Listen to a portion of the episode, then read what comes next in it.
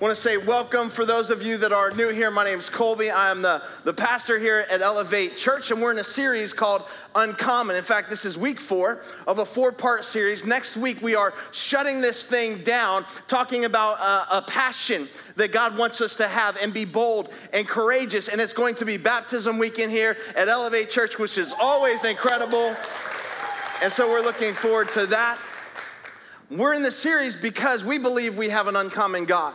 And because we serve an uncommon God, He wants us to live an uncommon life. And we are a part of the greatest cause on the planet, the local church. And so we are part of living out this uncommon cause that God has called us to. Now, before we dive into the, the, the content this morning, let me ask you guys a question Has anyone ever been blindfolded before?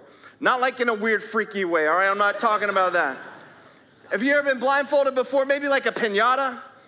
Or, uh, or pin the tail on the donkey or something like that. Whenever you're blindfolded, it kind of creates a little bit of anxiety, right? Not, not knowing what's going on, not knowing where you are, not knowing kind of what's happening to you in college. Um, whenever one of my friends would get engaged, we would do something to them because it was fun. That's what you do.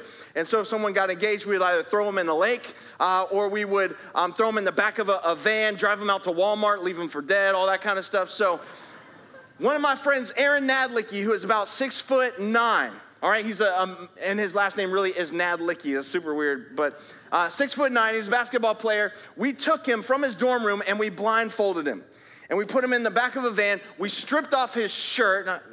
It's not as weird as it sounds. We, we, we put him in this van, blindfolded, and then we took him in front of uh, his soon to be wife, the person he got engaged to, her dorm room, and like tied him to a lamppost duct taped around his hands, duct taped around his feet. He still had his blindfold on so he didn't see what was coming. And we began to take all the, the hair clippings that we'd stored up for the last few months in the men's dorm whenever you take a haircut. Like we, we put it in a trash bag. And so we had trash bags loaded with hair. And we took syrup and dumped it all over him. You know where this is going, don't you? And then we took this hair and dumped it all over him, just kind of left him out there. He looked like a giant Wookiee tied to a lamppost. But he was blindfolded. And I was thinking about that and thinking how sometimes we can go through life and really be blindfolded, not kind of know what's in front of us, not know what's coming. And I think a lot of us are blindfolded when it comes to the values and the direction of the church. Because a lot of times we can go to church and go home and go to church and go home and really not know what's driving this thing, what's kind of leading us forward, what, what the momentum is behind this cause called the church. And so that's what I want to talk about this morning. And I think the best place for us to start really is by understanding the mission and vision of Elevate Church. So if you're new here, I'm going to put our mission statement up on the screen. If you guys would do me a favor and help me by reading it out loud. Elevate Church, here we go, exists to help people far from God reach their full potential in Christ. One more time, we exist to help people far from God reach their full potential in Christ. We are not about building a denomination. We are not about building a building. And if you're, new, you're new here, you need to know that. In fact, if you want to jot that down, take a note, write, write down our mission statement. Um, I heard that 95% of people that actually take notes end up in heaven. So that's probably a good number for you to remember. But we're not about making the name on the building famous. We are about seeing people far from God, helping people far from God reach their full potential in Christ Jesus. That's why we are here. And I want to unpack that a little bit for us this morning. If you have your Bible, open up to Acts chapter 2. If you don't have your Bible with you, that's okay. We made it super easy for you. We'll have the verses here up on the screen. And we're looking at the first church. So, the early church, after Jesus uh, came to earth, uh, after he lived his 33 years, after he was uh, crucified, dead, and buried, came back to life, um, conquering sin and death for all, once and for all the first church started catching fire, started kind of building momentum, right? This is, this is the first group of people that started to gather together. Verse 44 of Acts chapter 2 says this All the believers were together and that they had everything. What are those two words? One more time. In common. Don't forget that. They had everything together in common, selling their possessions and goods they gave to everyone as he had need. Every day they continued to meet together in the temple courts. They broke bread in their homes and they ate together with glad and sincere hearts, praising God and enjoying the favor of all people. And the Lord added to their number daily those who were being saved. Comparatively speaking, this is a, a very small church we're talking about. Of course, on the first day of the church, we know that 3,000 people you know, met Jesus, gave their life to Jesus, and were baptized that very first opening day. But compared to the population of the world now, this is a small church. But this small church made a tremendous impact. So much so that it's impacting us here today. Here we are, 2,000 years later, still looking to them. They were, I think we could all agree, a very uncommon church. Today we have massive churches uh, with, with thousands and thousands of people, some with 40, 50 thousands of people all around the world, but with a much smaller impact on the world. Why is that? What is the, the difference? Well, in my opinion, my opinion, they were tremendously blessed. They had favor with people. They were growing in number because of those two words that I had you say out loud. Because they were in common. They were unified, they were together. They had this singular focus because of what they had in common, it made them uncommon. They believed that God's word was so important, so valuable to them that they would hang out together. They would get together daily and study it. They, they believed so much in doing life together that they, they would live together. They would, they would have meetings. They would eat together because everyone knows meetings are better with food. Amen? Like that's what they did. And they wouldn't lose sight of the fact of, of how important it was to live generously. How they, they took all the stuff that they had and they gave it away because uh, a saving grace uh, from Jesus Christ doesn't make us more greedy, it makes us more generous. And so they would give their possessions, give whatever they had. They were uncommon because of what they had in common unity, agreement togetherness, this common focus, this common vision and mission. And so I believe, jot this down, it's what we have in common that makes us uncommon. That's what I believe. I believe that as we are together, as we are unified, as we have a singular focus, and I want to remove the, the blindfold and let you know of some of the things that we are focused on and some of the things that we agree on. Because what does God desire? I believe He wants unity from us. I believe He wants us to be united. I believe He wants us to have things in common, things together. What does our spiritual enemy, Satan, want? He wants division. Die, division, the word die, vision, meaning two, right? Die two, vision, a split focus, a split, a split vision, not, not a singular focus. And so let me ask you this question Would you say um, Christian churches in America are more united today or more divided? What would you say? Tragically, I would agree. I would say they are more divided. In fact, maybe some even worse than that. Some are even splintered. Some even, you know, are fighting and battling against one another, denomination after denomination, or local church, you know, fighting local church. And I have to believe that that would break the heart of God.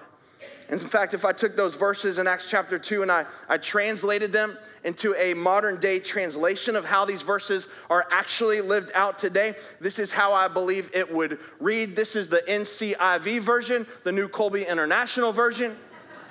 Which is not a real version, all right? You can't go buy it. You're not gonna find a one year NCIV. I think that might be pretty cool. But this is how it would translate. All the believers were divided, they didn't have anything in common hoarding their stuff. They kept as much as they could for themselves. Every now and then, if it wasn't football season or the Steelers weren't playing, shame on you. And they weren't too tired, they would come to church late, hang out for an hour, and leave early to beat the traffic. They loved Jesus when it was convenient. Yet they were despised by people for their hypocrisy, and very, very few people were saved. You say, Colby, why, why is that? Why do you think that? And I think there are many reasons for that. But I think the, the foremost reason is that we, Christianity in America, has become more of a me centered Christianity than a we centered Christianity. You know what I mean?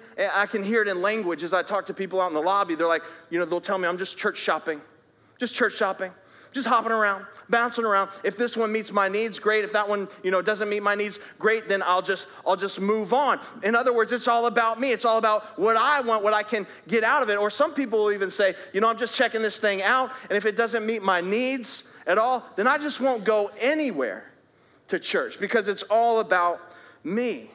But when I read Acts 2, when I when I read the New Testament, there's way more focus on being a we centered church than a me centered kind of church.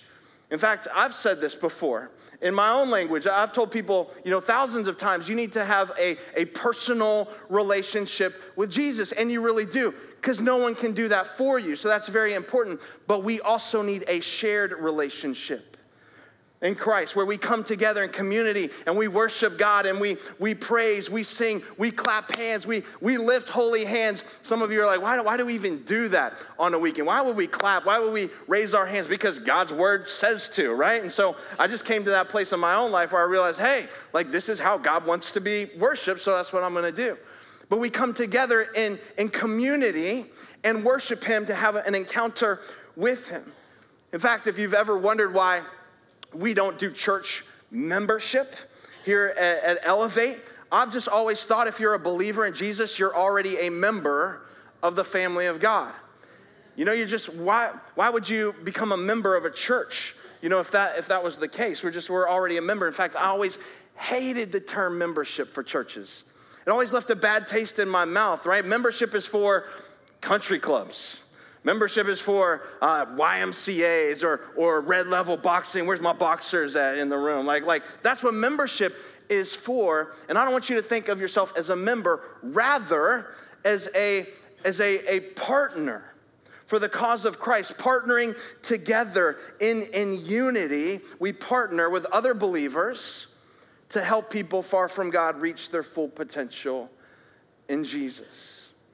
And that means you bring you, and you bring you, and you bring you, and we all bring our parts together to do whatever we can to help fulfill that mission. And together in unity, in common unity, community, we bring what we have in common, and God makes us uncommon for the cause of Christ. Now, I want to give you four things that I believe that we can agree on, that we have um, in common, that makes us uncommon. Before we do that, let me just say this if you are a believer and and this is not your church, right? You, you don't like it here and you're just kind of checking this thing out and you're going to go somewhere. You say, you know, this is not not for me. Listen, that's okay. I'm glad that you're here checking it out. That's fine. But if, if, if you're a believer and you're not connected here, you know, you don't, you don't like the, the, the incredible music every weekend. You don't like the phenomenal messages that you hear. And I'm not talking about me. How about Will Law last week? Come on, you guys. Yeah. But if you're a believer and this is not your church, you need to get connected to a local church somewhere. You need to find a place that you can plug in and invest in the greatest cause on the planet, in my opinion, the local church. You need to use your gifts someplace. If it's not here, you got to do it some somewhere, somewhere. All right, so here's the first thing that we have in common that makes us uncommon. Jot this this down. You might say, Colby, I agree with these. Count me in. You know, I'm all in. I, I agree. We're, we're going full speed into helping people far from God reach their full potential in Christ. Here's the first thing jot this down. We will do things no one is doing to reach people no one is reaching. There are a lot of churches, that are content uh, with kind of going after the people that are churched people that are standing in the same line for the same thing. And there's a lot of people in our city that are standing in lines that are hopeless, that are helpless, that are spiritually restless, that have no connections, that, that are unchurched, and no one is reaching out to those people. And you need to understand that we will always err on the side of being too aggressive rather than being too passive when it comes to reaching people far from God. We've said that, that we will do anything short of sin to reach people who are stranded in sin. Why would we do that? Because we don't believe that the church exists for us, but we believe that the church exists for the world. And we are a part of, of that. And there's a big difference. I like the way Paul said it. Uh, look at 1 Corinthians 9. He said, I make myself a slave to everyone to win as many as possible. Like, I'm gonna do whatever I can to win as many as possible. And so I become all things to all men, so that by all means I might save, save some. So, by all means, I'm gonna do anything I can. In other words, I'm gonna do anything short of sin. In other words, I'm going to do what no one else is doing to reach the people no one else is reaching. Some of the ways we do this are through our, our Every month we do Love Erie Days. Our mobile dream center goes out and serves our community. And the reason we do that is to point people to, to Jesus. I mean, we just, we, we do that. We find people that, that no one is reaching and we point them to Jesus. We, we do it through those days like Convoy of Hope where we partner with people to, to, to bring hope to our, our city. But the greatest way that we do this is through what we're doing right now. Through our weekend worship, worship experiences here at Elevate where we say anyone is welcome, no matter your history, no matter your past, no matter what you did last night, no matter what you have done this morning, it doesn't matter. Anyone and everyone is welcome here. In fact, uh, about a year and a half or so ago, you'll remember this, we had um, a guy arrested in our parking lot for, for drugs. Uh, it's probably happened more than once. I don't, I don't really know. But we've had, um, he was arrested for, for drugs in our parking lot um, not dealing them in our parking lot. They just knew he would be at church. He knew he, he comes here. He knew he'd try, and, and they, they caught him in the parking lot. And people would see that, and Erie Alerts got a hold of that on Facebook, and they started blowing up all kinds of negative chatter about that. You know, how, you know, that church, you know, those people going to that church, those people going to that church. And I would talk to people, and they would respond by saying, well, um, well, I guess we didn't help him. I guess, guess the church didn't make too big of an impact in his life. I think that's one way of looking at it, but I see it completely differently. I see a guy who is trying. I see someone who is, who is trying to do what's right, but he's getting his rear end kicked by, by doing what's wrong. I see someone who is searching hard after God, doing, doing his best to make some good decisions, but maybe in his past he's made some bad ones, right? And so he's caught up in this, this pattern of sin. I, I, I see someone who has a spiritual battle going on in his life where he wants to do the right thing and, for some reason he can't. He keeps falling back. And the reason that fires me up and the reason I get excited about, about that is because I'm so glad he walked in these doors. And I'm so glad that people like that feel welcome and can come seek and search God here in this environment. And you know why I'm excited about that? Because it reminds me of me. Reminds me of me 25 years ago or so. The same thing. Here's a guy, I'm, I'm, I'm wanting to serve God, wanting to do what's right, but I still find myself doing all the things that I, I shouldn't be doing. And this might be controversial for a lot of you, but this church was started in large, in part, to reach people just like that. People that are far from God. And the great thing about that mission of people far from God uh, reaching their full potential in Christ is every single person in this room fits on that spectrum somewhere. There are some people in this room, you feel extremely far from God. You might not be a believer at all, and you're checking this thing out. There are others of you that you're a little further along in your journey, but none of us, including me, have reached our full potential yet. So we create environments where anyone from any walk of life can come through these through these doors. And for someone like that to come through and just search for God and, and, and do his best to find him here, it makes me very um, emotional because that's why we started this church. And what I hope you'll realize to one degree or another, we're all exactly like him anyway. And aren't you glad that God didn't send Jesus to come for the righteousness or those who have it all together or the perfect, but he came for the lost, the broken, and the sinners just like you and just like me. And the reason, again, that moves me so much is because I know there's somebody that walked through these doors this morning that that you're in that exact same spot. There are people battling all kinds of things that uh, addictions, that maybe you walk through these doors today in bondage, but in Jesus' name, you're gonna leave in freedom. Like that you're, something's gonna change, you're gonna have an encounter with God. So we work hard to create environments where anyone and everyone is welcome. And so you should know that that means it gets messy from time to time. We found beer bottles in the women's restroom. That's true. I, I, found, I found little half joints in the offering plate. I think someone was tithing their, their weed. I don't know. That's true. It gets messy from time to time, creating environments where anyone and everyone is welcome. Don't look to your right or to your left, but there's someone on your rows that's probably an ex con. That's probably true too. Like, everybody gets nervous. You're like, uh oh. There's people suffering from addictions on your rows. There's people who have, have current addictions, people who will be free from their addictions. There's people on your row that cuss a little. There's people on your row that cuss a lot, right? There's people on your row that smell like smoke. There's people on your row that smell like they've been smoking something else. And so it gets messy. But here's our commitment we will risk the ocean and go out into deeper water where we have to totally and, and, and just rely on God's grace and mercy in our lives to do all that He's called us to do. And we want you to be a part of that. You're like, Colby, how, how can I be a part of that, that, that, that common focus of, of reaching people that, that no one is reaching? Well, the way you do it is through your invitation. You all know people who are far from God. There's people in your family. Maybe it's a mother or a father, a brother, sister. Maybe it's someone at school. Maybe it's someone that you work with that does not know Jesus, that are far from Him. We want you to invite them, bring them to an environment where they can meet Him, have an encounter with Him. See, I think, I think some of the last things that people need is more information about God.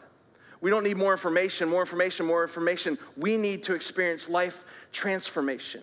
We don't need another um, like uh, exercise of coming to church, but we need to have this authentic encounter with God, and your friends need that too. And so here's our promise to you if you bring them to church, you invite them to church, and I hope you will, and I hope they come, it will be a good week. It'll be a good week. Like every single week, we are going to tell them about Jesus in a real and practical, simple way that lets them know what God has done for them through his son, Jesus. And we'll do it in a compelling way. And it's going to be a good week because I've been a part of churches where it hasn't been a good week to bring your friends. You know what I'm talking about? Has anybody ever been there? Like, I, I um, if you don't know what I'm talking about, in college, we started going to a church for a little bit that was meeting in a school. And every week I try to get more friends to come. Like, hey, you got to come check this out. You got to come check this out. And they'd all say, no, no, no, I'm not going to come. I'm not going to come. Uh, then the week that they would come, all right, like it was a, a, a spiritual principle. Like, without fail, when they would show up, it would be wacky Sunday at church. You know what I'm talking about? Like, tambourine lady would show up, shofar guy would show up you know, in the back to blowing his horn. We had, and I'm not even kidding about this, we had a guy that would show up with an, an alto horn. It's like this brass instrument. He would stand in the back, had an alto horn in one hand, a baby in the other hand, and just start playing worship music in the back, pacing, like going back and forth. And I always like, why did you have to come this week? You know, it couldn't have been last week. Last week was awesome. This week was goofy Sunday. And our promise to you is that we won't do that. Like you bring someone here that you love, that you care about, and we will point them to Jesus. And it won't be Wacky Sunday ever. And that's really our, our commitment to you. We just believe that church should be enjoyed, not endured. We, we believe that when you bring somebody that we will help to, to build them up and not beat them up. And whenever I say that, somebody will, will always push back and say, well, that's just shallow. Like you're just nothing but a, a feel, feel good church. That's just shallow. You just want people to feel good. What's the alternative? A feel bad church? Like, really? Who wants to go to feel bad church this weekend? Come on, kids. Let's go to feel bad church. I'm not, I'm not doing that. Here's number two. Jot this down. So we will do more by doing less. We will do more by doing less. First thing we will do is we will do, um, we're okay with doing things no one is doing to reach people no one is reaching. Then we will do more by doing less. In 1949, uh, a lady by the name of Evelyn Overton, she started um, baking cheesecakes in a factory in, in Detroit. Uh, she, she put together a little shop. And the reason she started was because she sent with her husband a cheesecake to work one day and her boss loved it. His boss loved it. And so she started baking cheesecakes out of her out of out of her home out of her basement really and started delivering them to restaurants around detroit and that lasted for just a couple years until it got too busy and she was she's like I'm, I'm raising kids. She had two kids a son and a daughter. And she said i'm going to put this on hold. I'm not going to be able to do this right now. We're just going to let this whole dream die. Well after they grew up they moved to california. And so they were in, in, California, and the dream started to get resurrected a little bit. And her husband and her started the Cheesecake Factory Bakery in California. And they were just baking cheesecakes for, for restaurants and local businesses. But she still had this dream of a, a restaurant, you know, a cheesecake kind of kind of storefront. And, and her son started a sandwich shop. And in the sandwich shops, he started to display some of the cheesecakes that she had made, like 10 different kinds of cheesecakes. And that started to, to blow up. And eventually it became known as the Cheesecake Factory, the restaurant. How many of you love the Cheesecake Factory? How many of you want some of that right now? And praise God. Yeah, like I love the Cheesecake Factory. I don't really love the cheesecake, but the strawberry shortcake there. Come on, somebody, that's what I'm talking about. That is, that's good stuff. But I was thinking about her and I was thinking about the Cheesecake Factory, and so I printed out a menu because I was hungry of the Cheesecake Factory. Now, now, keep in mind, this is called the Cheesecake Factory, right? So this should be just full of cheesecake. Page one. We start with some appetizers. So, page one, that's fine stuff mushrooms, loaded baked potato, uh, beets with goat cheese, that's different. Uh, crispy Cuban rolls, right? I'm getting some people hungry. Dynamite shrimp, I don't know if you had that, that's good. All right, and then it just keeps going on. Then we have fresh baked flatbread, still no cheesecake, all right? So, so appetizers, fresh baked flatbreads, can't talk. Uh, then page four, some more appetizers. We have uh, roadside sliders, chicken pot stickers, quesadilla, and it keeps going on and on. And then page five, we get to appetizer salads. Did you know that was such a thing?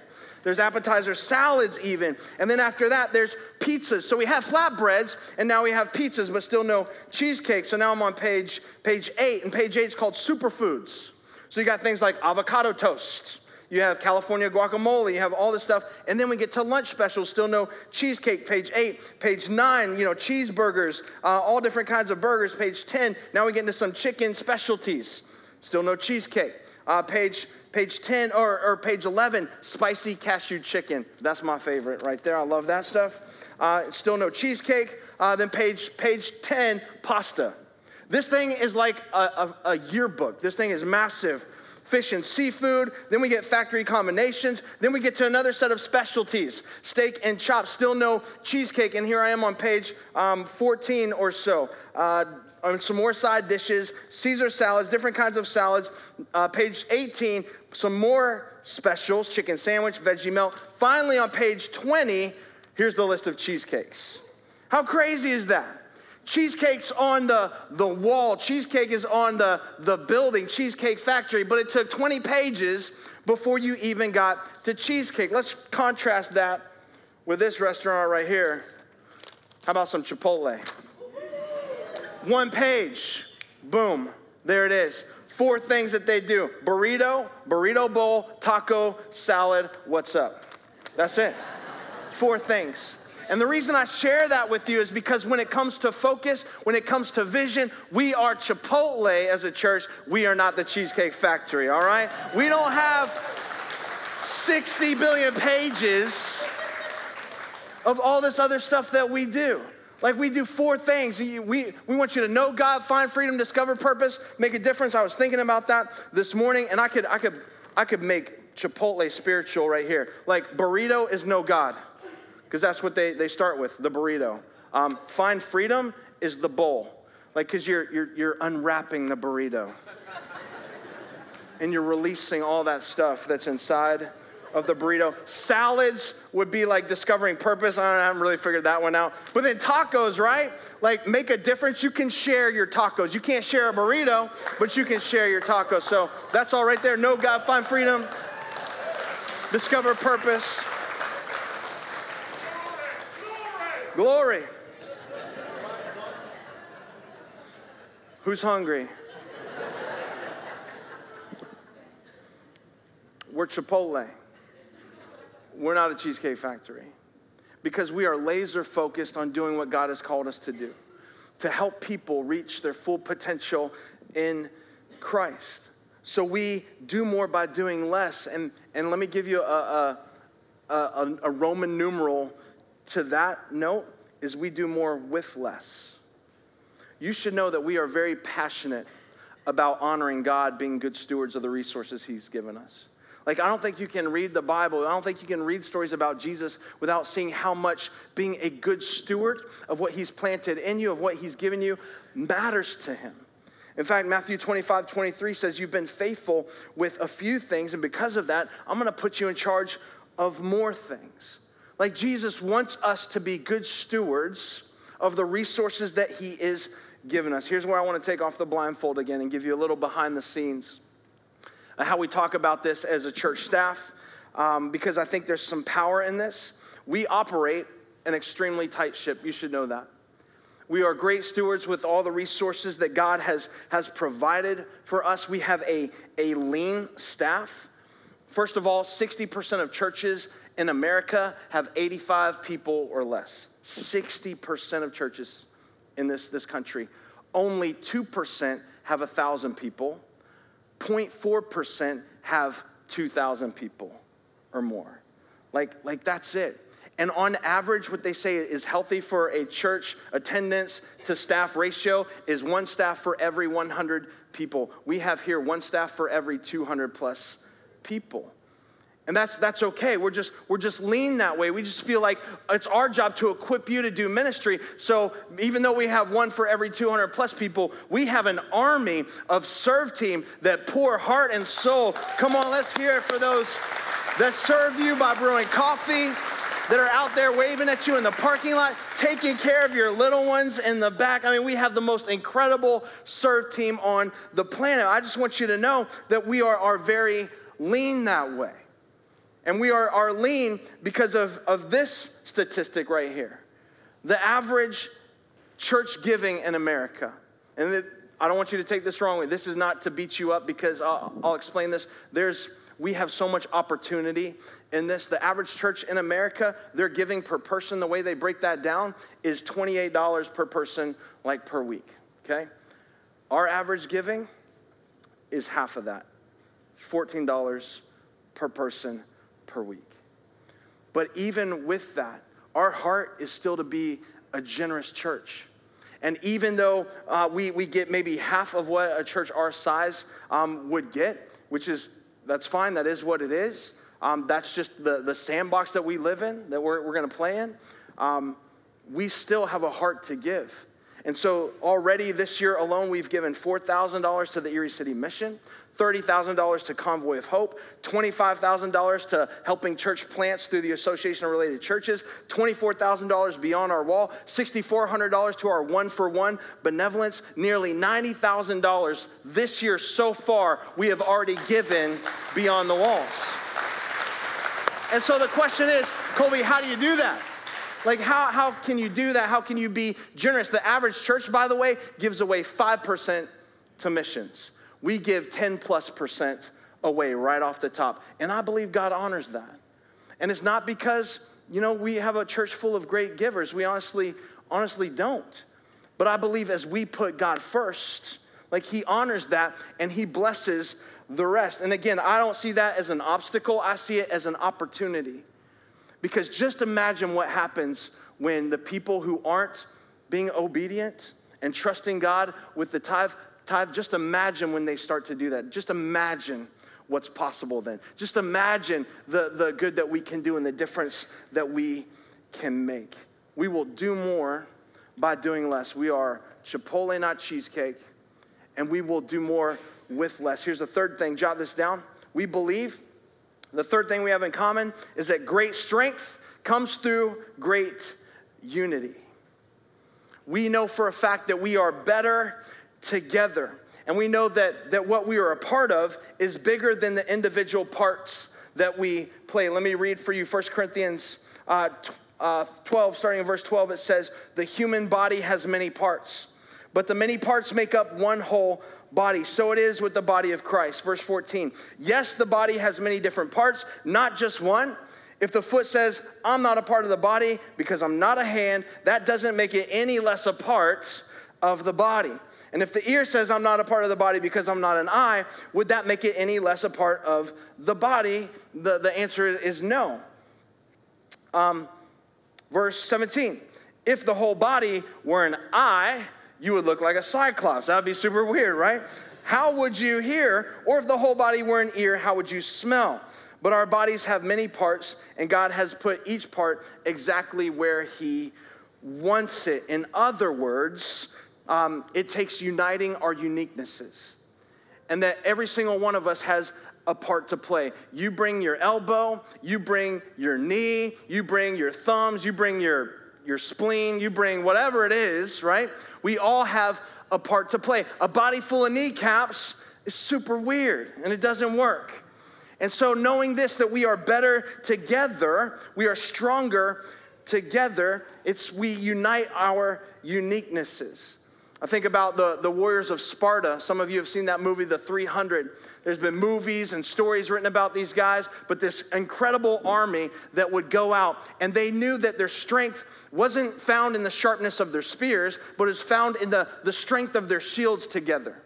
They were stronger on the line together. In fact, when they would go off to battle, the families would often, you know, call to them or yell to them, hey, come back with your shield or come back on it.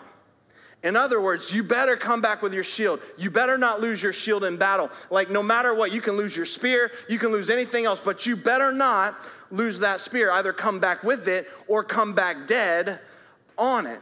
And the reason they said that is because their helmets were meant for their own protection, for their personal protection. Their breastplate was meant for their protection. Their armor was meant for their protection. Their shield, however, was meant for the protection of the brothers on the line.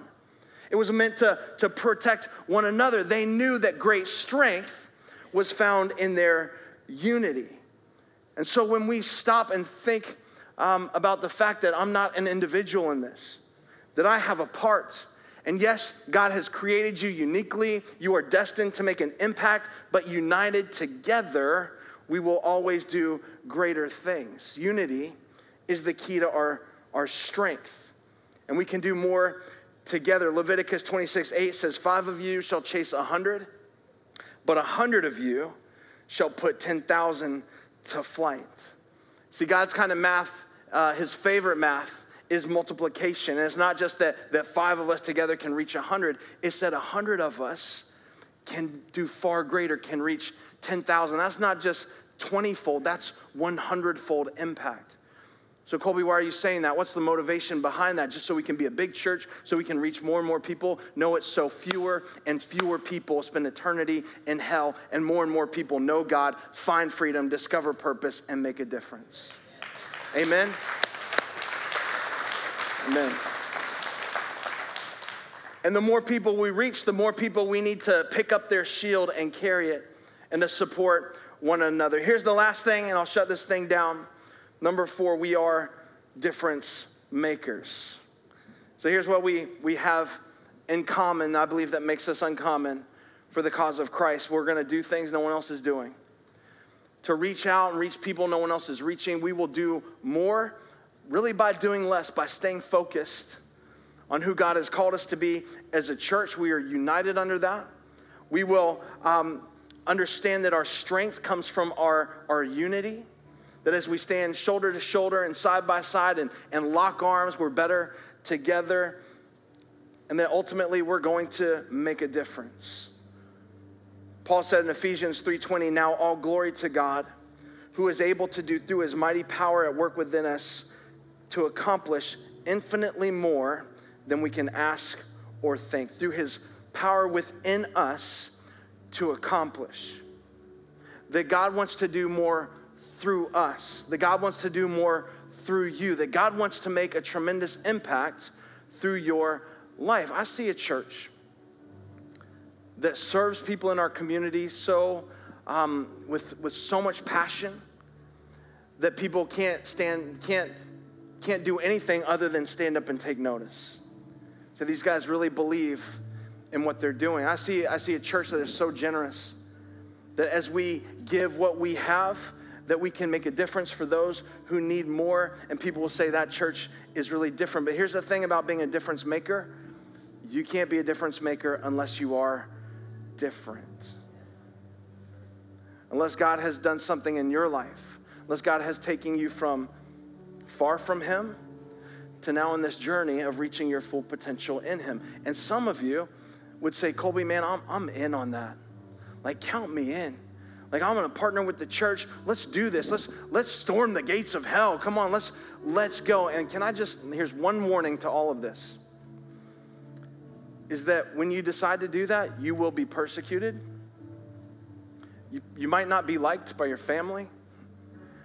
You will hurt in different ways you've never hurt before because God will give you this, this, this holy discontent for people who are far from Him. God will give you this holy discontent for, for the orphan and for the widow. And so it might cost you more than you think. But at the end of your life, and I love what Al said on that video, is that as you stand before God, He'll look at you and say, Well done, well done, good and faithful servant. You were a great steward of everything that I gave you. You made a difference in the world with everything that I gave you and He'll welcome you in to the kingdom. Here's what I want us to do. Would you bow your head and close your eyes? And I have two invitations for us this morning. Here's, here's the first. Those of you that are believers, you've said yes to Jesus, you've received the, the free gift of grace, but somewhere along the way, you've, you've forgotten your focus. Maybe for your life, maybe for your family, maybe for for the church, knowing that you are a part of the body, and you would say, Colby, I have another step to take. And it might not even be here, it might be um, making a difference in our city. God put a ministry on your heart, and you've never taken that first step or that second step. You took the first one, and then it kind of died off. And you've forgotten about it, but God wants to reignite this passion, this desire deep down in your soul again. Let it to burn brightly because you are the light of the world and God's calling you to be a light. Maybe it's a book that you have that, that God wants you to write. Maybe it's just forgiving someone. Maybe it's maybe it's reaching out to, to a friend who is far from God. Whatever it is, you have another step to take, and God is impressing upon your heart what it is. Would you raise your hand right now? You're a believer, but you know you have another step to take. Hold it up high right now, wherever you are in the room. Awesome. Awesome. Praise God. Praise God for all of us, my hand included. God, I pray for those in this room with hands held high that you would give them boldness, you would give them strength, God, that you would equip them because you've never led us to do something or called us to do something that you haven't equipped us already to do. And so I pray in Jesus' name that you would, would uh, give us that courage and that strength to see it through, to take whatever that next step is, if it's a small step or a big step, God, I pray that we would be a church full of difference makers. And we would take that step that you've called us to in Jesus' name. Put your hands down, still praying. One more invitation for those of you. When I say far from God, you're like, that's me. In fact, maybe today you've never felt as far from God as you do right now. Someone invited you here, someone brought you here, you've, you've been here time and time again. tell you the way that we draw close to God, the Bible says when we do that, He draws close to us. And maybe God is bringing you to that place where it's time to give up. Stop trying to do this on your own to, to surrender to Him. That God so loves you that He sent Jesus to die for the sin that you're carrying, and you don't have to carry it anymore. And the reason you feel far and disconnected is because you are carrying that sin pattern with you.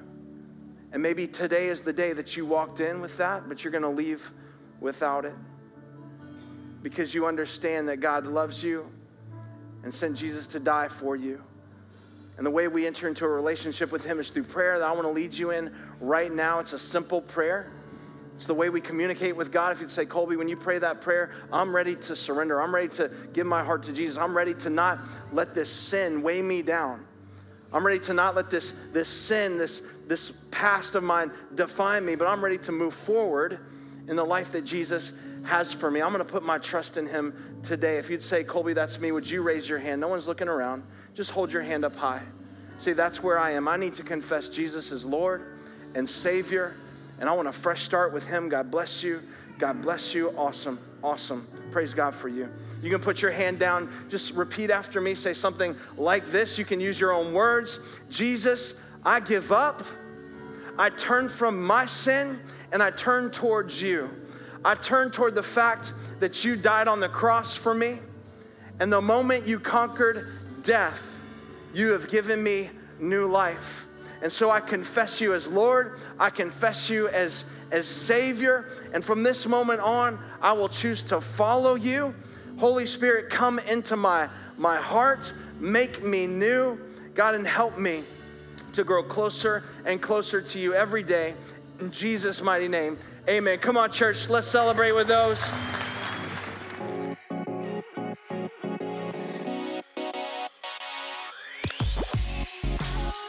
Thank you for listening to this week's podcast. We hope you enjoyed today's message. If you made a decision to follow Jesus into your life and accept him as Lord and Savior, we would love to know about it. You can go online to elevatechurch.com forward slash yes, and there'll be some practical next steps for you to take along this journey. If you want to commit to feeling the mission and vision of this church to see people far from God reach their full potential in Christ, you can go online to elevatechurch.com forward slash give.